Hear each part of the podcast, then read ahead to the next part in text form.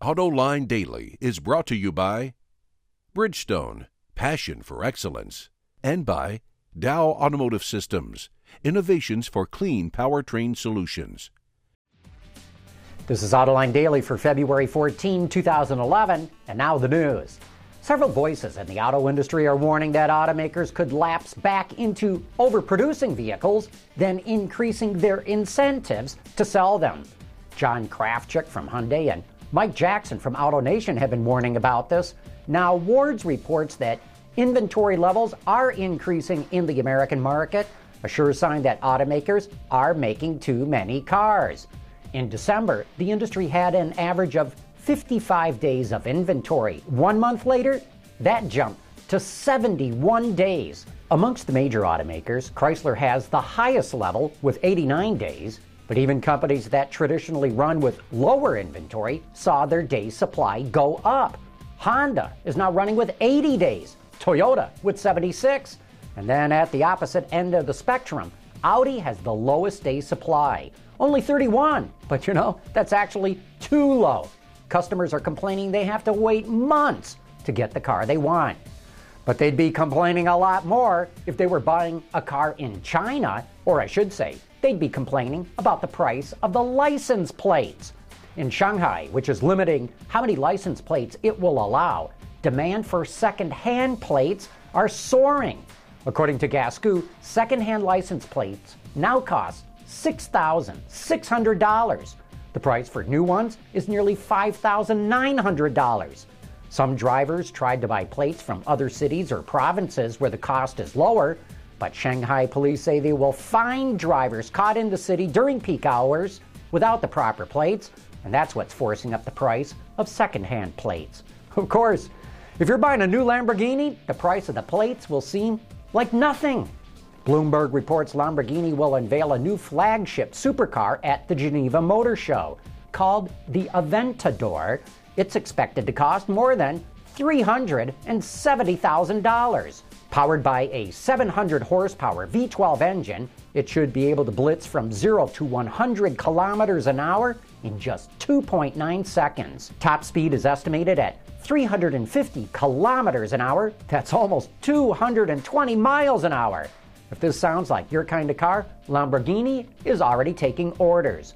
Look for Aventadors in showrooms in the second quarter of the year.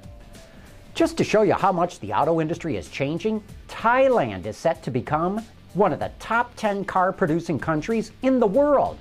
According to Wards, Thailand will build 1.8 million vehicles this year, and it will pass the 2 million mark in the next few years. Currently, Thailand is ranked number 14 in the world behind the United Kingdom. The growth in Thailand's auto industry is attributed to its strong economy and investments from foreign companies, especially from China. Old habits die hard. Americans seem to have already forgotten the energy price spike of 2008 when gasoline hit $4 a gallon. According to Wards, the average fuel economy of new light vehicles sold in the U.S. fell last year as pickups and crossovers gained in popularity. Year over year, the score dropped 0.2% to 22.2 miles per gallon, which is roughly 10.6 liters per 100 kilometers. You can blame it on relatively cheap fuel and a resurgence in the commercial fleet sector, which outpaced the rest of the industry. Consumers turned away from small cars in 2010, with the C segment losing nearly two points of market share. Instead, they bought crossovers, pushing their share to almost 25%. Last week, Ray LaHood, the U.S. Secretary of Transportation, announced the results of an exhaustive study by the National Academy of Science and NASA into runaway Toyotas. Some safety advocates say there are mysterious electromagnetic gremlins that cause Toyotas to accelerate violently out of control. But the best scientific minds in the country couldn't find anything wrong with Toyotas. I've said all along this is a problem with human error. People are hitting the gas when they think they're hitting the brake. Here are four questions I would love to see the safety advocates and the Department of Transportation try to answer. Number one, how come there are no reports of sudden unintended acceleration involving Toyotas with manual transmissions? There should be at least a small percentage involving manuals, but there are none. Number two, how come there are no reported problems of sudden unintended acceleration outside of North America? Why does this pretty much only happen in America? Number three, how come this problem mostly involves senior citizens and how come most of them are women? If this is an electronic problem, how does it manage to mostly find older drivers? And number four, how come it's rarely mentioned that this is a problem that's been around for years and affects all major manufacturers? Like I said, driver error explains all these anomalies, but that's not going to stop the plaintiff attorneys for suing Toyota for hundreds of millions of dollars. And while they will get rich in the process, it's not going to make this problem go away. Last week, I told you about a new podcast in the Autoline lineup. It's called Roundabout, and you can catch the most recent one in the John's Journal section of our website at AutolineDetroit.tv. You can also subscribe to it in the iTunes or the Zune Marketplace. The latest show is called Indulgence and features Mike Levine of PickupTrucks.com. Good stuff. Check it out. And coming up next, we're going to take a look at the brand new Ford Focus. Back right after this. Introducing Bridgestone's third generation of run flat tires with groundbreaking new Bridgestone technologies. Bridgestone run flat tires offer improved ride comfort, lower rolling resistance, and improved wear while giving you the peace of mind and comfort you need. The C segment is really heating up. The Chevy Cruze is making strong headway in the market. Hyundai's new Elantra is a solid offering, and Ford is about to launch its redesigned Focus. With a full report, here's Craig Cole.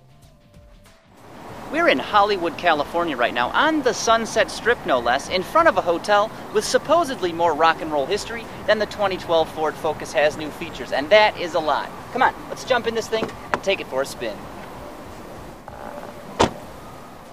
After years of waiting, we're finally getting the same version of the Focus as Europe, which should be music to enthusiasts' ears. The car has grown in both size and sophistication, but it still knows how to have fun. Underneath that trendy sheet metal, its updated chassis provides a rewarding driving experience. The ride is firm yet forgiving, and body roll is minimal. But the real shocker here is the steering.